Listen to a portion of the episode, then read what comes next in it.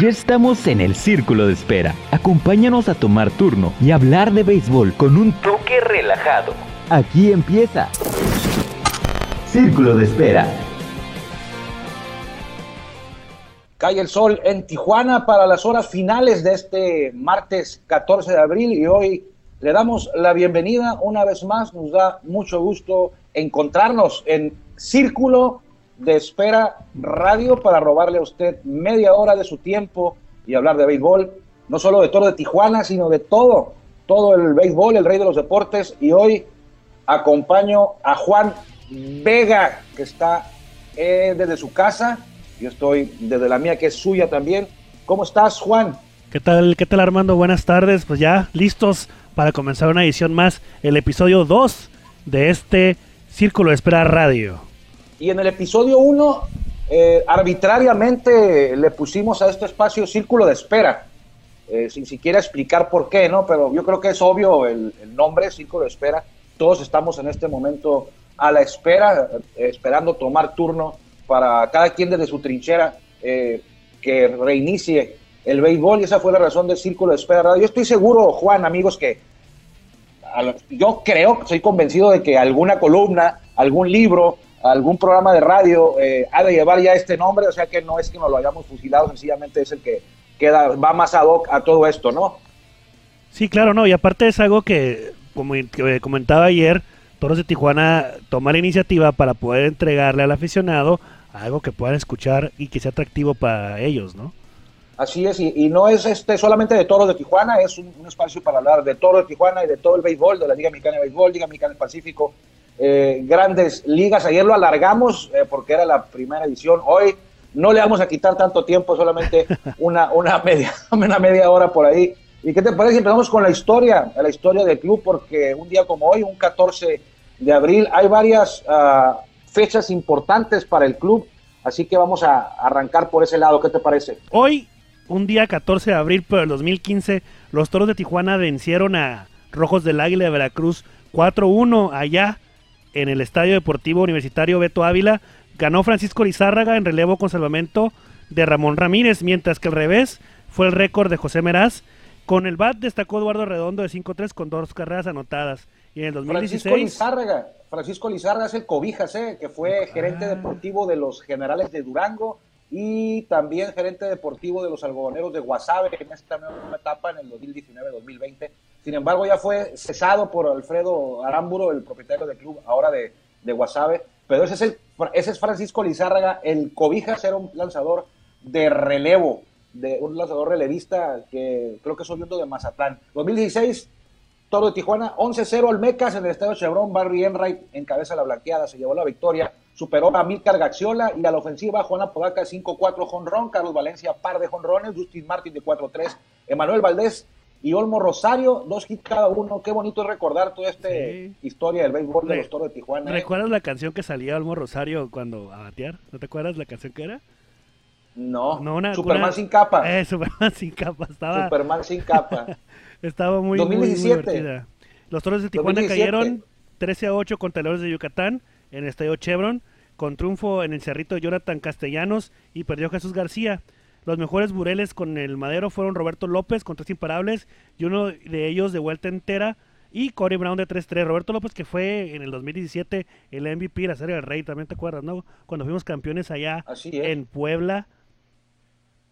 En el, cuando fuimos. Cuando fuimos campeones en 2017 en, en Puebla. Puebla. ¿Te okay. acuerdas? 2018 es un día, un día cuatro gorras, ¿no? Sí. 2018 fue un día histórico para Toros de Tijuana, eh, quizás muchos no, los, no lo saben o no lo recuerdan.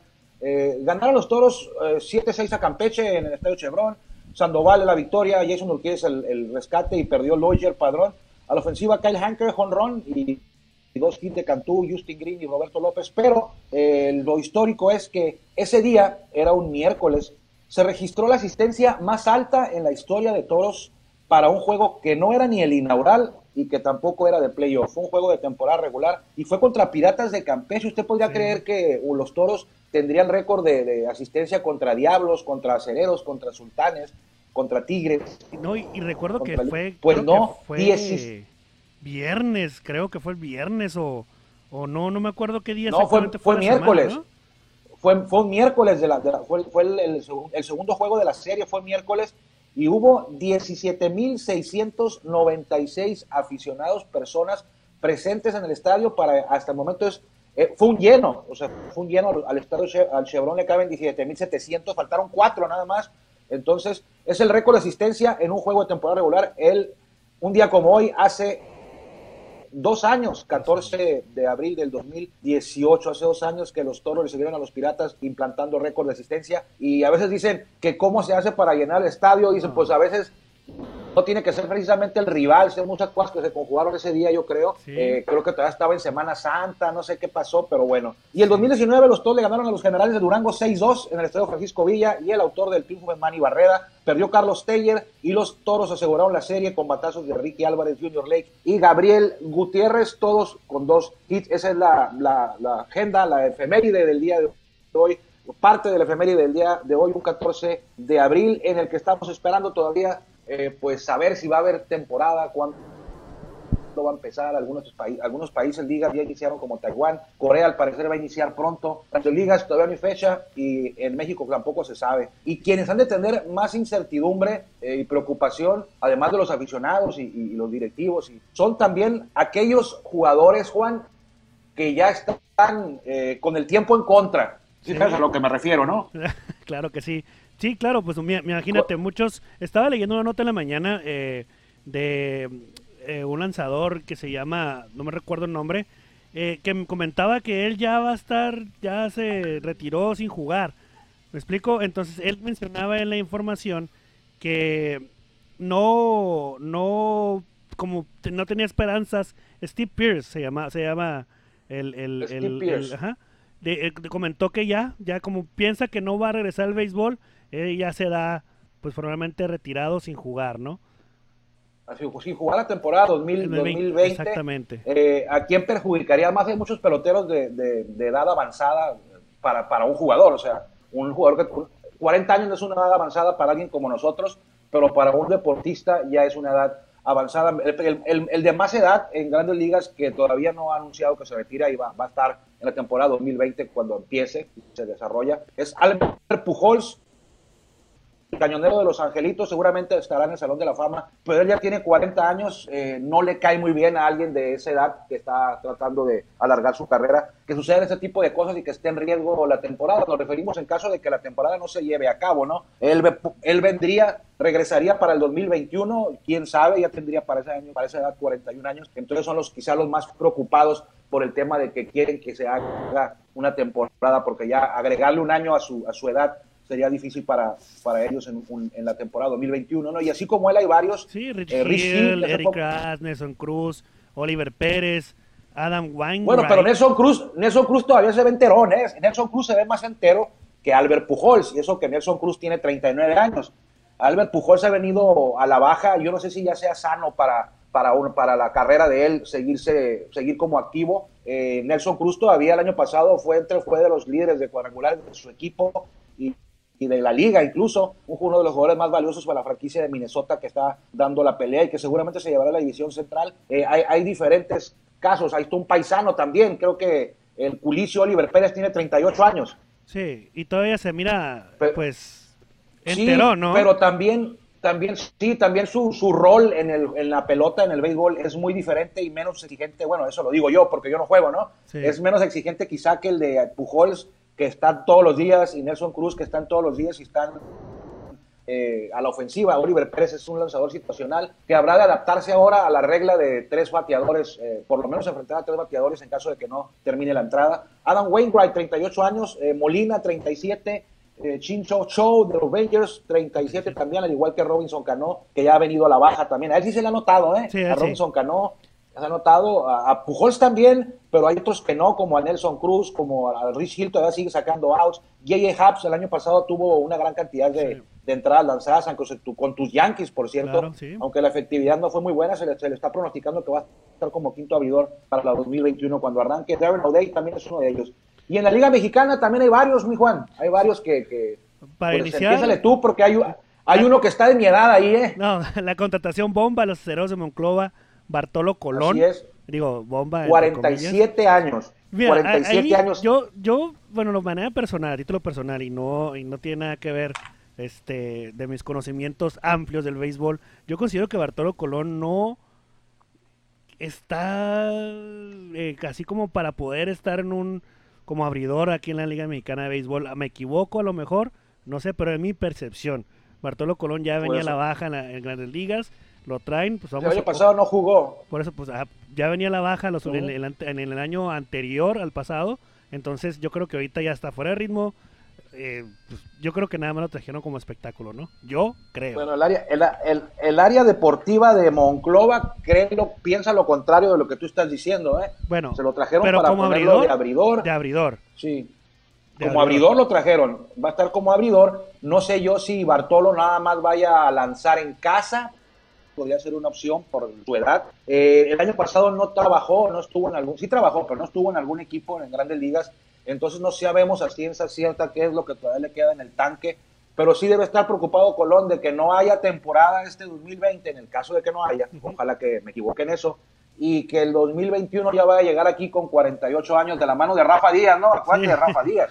recuerda, recuerda que... Bartolo Colón, perdón, en el 2018 tuvo un promedio de ganados y periodo de 7-12 con 5-7-8. O sea, no... Sí, muy alto ya. Exacto, no, no, no sé, ojalá me equivoque, ojalá y y digo, no soy un experimentado del béisbol, pero sí no considero que sea una buena opción de ponerlo de abridor. Bueno, yo, no lo, no, lo traería yo de relevista, nunca ha sido relevista, pero bueno. Walter Silva tiene 43 años también, él está con los Bravos de León, eh, otro de los que han de desear que esto pues se juegue en el 2020, que yo creo que así va a ser, ¿no? Pero bueno, Saúl Soto, el jefe, ya tiene 41 años, a Saúl Soto, no, fíjate que a todos los jugadores, a la mayoría de los jugadores de ya que tienen 38 para arriba, no les gusta que les preguntes por el retiro y es lo que por lo regular nuestros colegas y un servidor hacemos cuando, cuando vamos a hacer una entrevista a, este tipo de jugadores. El Chapo Amador, tu amigo, mejor amigo, tiene 40 años, de San Felipe, Baja California. Chris Robertson, 40 eh, años, de Sultanes. Horacio Ramírez, que el año pasado todavía estuvo con Toros, también anda en 40 años, ex grandes ligas. Rayay Davis, otra contratación de los acereros del norte, 39. Precicio el mexicalense, algodoneros, 39. Carlos Rodríguez, el receptor de los rieleros, también, al igual que Sergio Mitre. Y con 38 están por ahí José Hervides, Jorge Luis Castillo de Tecolote, los dos. Juan Delgadillo, Daniel Núñez, ambos de Olmecas de Tabasco. Manny Parra, eh, Jesús Castillo, el Jesse ya tiene 37. Eh, a ver cómo le va, porque él ya perdió una temporada, ¿eh? O sea, él viene de perder una temporada por lesión, por lesión. 2019, y ahora con esto, 2020, yo creo que el Jesse es uno de los que menos desea que no se realizara una campaña en, esta, en este año. Esperemos que sí. Héctor Hernández, La Vieja, 37, Jonathan Sánchez de Zaraperos, 37, Manny Rodríguez, Jorge Vázquez, mañana cumple 38 el chato, ¿eh?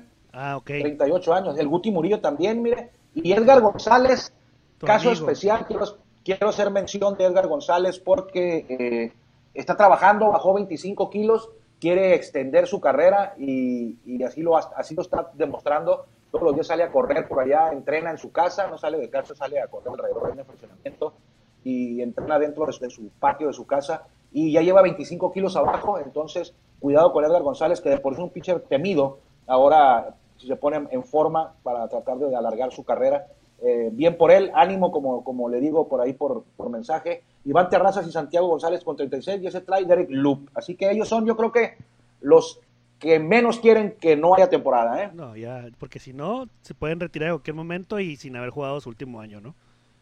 Yo creo que Albert Pujol sí se retiraría, fíjate, hablando de, estos lanzadores. Yo creo que él sí, a lo mejor J.J. Happ también, Robinson Cano, fue de los que puede retirarse. Eh, Walter Silva no creo, ni, ni, Saúl Soto, yo se quedaría, no sé si Chris Robertson, Horacio Ramírez a lo mejor ya, ya no regresaría a, jugar. Son de los peloteros de más edad, no, no de los peloteros más, son los peloteros de más edad en la Liga Mexicana de béisbol y también en la Liga Mexicana, perdón, en, en, grandes ligas. ¿Y qué te parece ahorita que mencionamos a Jesús Castillo? Si vamos a escuchar esto que nos comentó la semana pasada cuando estuvimos platicando con él acerca de todo este tema, no de la edad, sino de qué está haciendo él, dónde está y qué es lo que más extraña en esta cuarentena en la que se ha quedado en casa.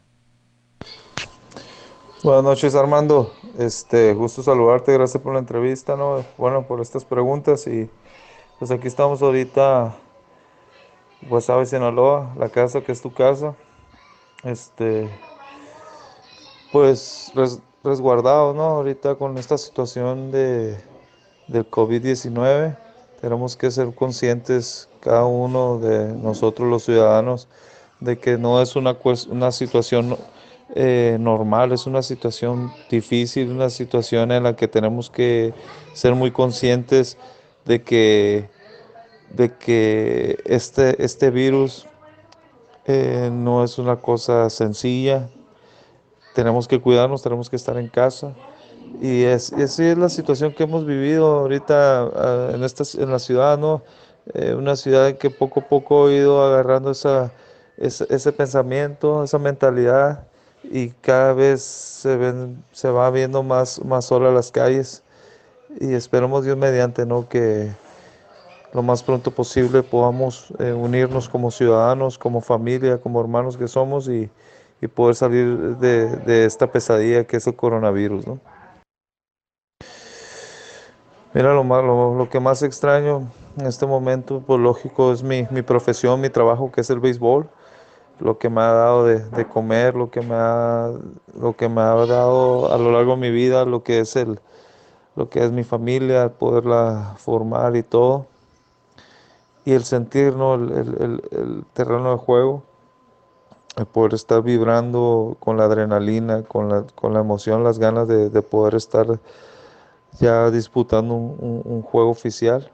Lógico que se extraña todo, sobre, de todo eso por esta situación. Y pues hemos aprendido, lo que hemos aprendido de, de, esto es, es, la unión, ¿no? Es la unión que, que, podamos tener como, como seres humanos, como personas, sobre todo como familia, el poder estar compartiendo más tiempo con, con la gente, con los allegados y, y, y, esperamos Dios mediante que al, al pasar eh, esta situación, eh, no, quede, no quede nada más como un recuerdo, sino que pueda ser como, como algo que, que realmente necesitamos de poder eh, estar unidos como familia. ¿no? Pues ahí las palabras de nuestro amigo Jesús. Jesús Castillo, el Jesse mexicalense, yo me acuerdo cuando jugaba con el equipo de la selección de la Urbana, el equipo de la Urbana de Mexicali, y al final, ya fuera del micrófono, nos comentó que tiene para los próximos días, semanas, una sorpresa para todos los aficionados al béisbol. Así que no me dejó que informara más. No, pues, una sorpresa para todos los aficionados del béisbol. Ya suéltalo. No, no, se, puede, no se puede. Suéltalo, suéltalo, suéltalo, No, no, me dijo que, que era algo especial, a que ya estaba afinando los últimos detalles y, y que próximamente eh, ¿Será el retiro? se podrá dar cuenta de No, no, no tiene que nada que ver con, con el aspecto de él como jugador activo. bueno. Como jugador no, es algo, es algo aparte que está haciendo él. Queridísimo amigo Armando Esquivel, tenemos que irnos, así que vamos rapidito a las breves. ¿Qué te parece? Llegue, rápido con la información del centro de acopio, por favor, de todo de Tijuana. Aquí en el Estadio Chevron, este, mi casa, porque pues aquí estoy trabajando. Eh, estamos recibiendo todo, todo, todo lo que sea necesario para apoyar a los médicos de Em, los hospitales que están combatiendo el COVID-19. Estamos eh, teniendo un centro de acopio de insumos médicos, eh, mascarillas, guantes y también comida, o sea, productos no perecederos para poderlos apoyar a estos eh, médicos y a la gente que lo necesite. ¿Por qué? Porque es, es una campaña que se, que se suman los onques y toros para poder el estadio eh, de los Onkis van a hacerlo como un espacio para poder atender a todas las personas que tengan este padecimiento y pues que no, les haga falta nada, ¿no? El espacio está abierto de 10 de la mañana a 6 de la tarde y pues aquí los esperamos con su donativo. Juan, también en luego del programa de ayer, eh, de primera, la primera emisión de este espacio, me preguntaban también mis cuentas, en mis redes personales, alguien que vio por ahí el programa, eh, que si había forma de conseguir, él no es de Tijuana, eh, pero dice que va a venir a Tijuana, conseguir la nueva colección de cachuchas de gorras. Sí, ya está la nueva colección disponible en tienda en línea. Eh, está toda la conexión 2020. Entran a toroshop.torosdetijuana.com y ahí pueden hacer la compra no tanto de gorras, sino toda la mercancía 2020, casacas, hoodies, todo lo que todo lo que se presentó eh, con anterioridad, eh, la temporada 2020 lo pueden encontrar en la página de Toro Shop. Y también te comento, ¿mande? Dale, dale.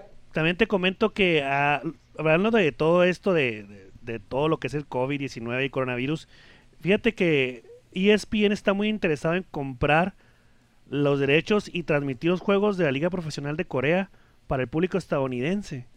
Supongamos que los... Que, sí, claro, Liga Profesional de Corea, así es. A, falta, a falta de pan, pues buenas horas semita, ¿no? Sí, ah, la Liga de Corea arranca, arranca el, creo que el 21 de abril inicia la pretemporada. Y esta, esta liga iba a empezar por ahí de finales de marzo, no se pudo por el mismo tema. Entonces, no me la sabía esa era de ESPN. O sea que ESPN Estados Unidos está interesado en pasar los juegos de la Liga de Corea. Claro. Mientras arranca Grandes Ligas. Mientras, ajá, mientras arranca Grandes Ligas. No sé si Corea va a empezar a tener los eh, encuentros con público o sin público, pero pues a ver ESPN, ojalá y, lleguen a ese acuerdo pues para poder ver por lo menos un poquito de béisbol, ¿no?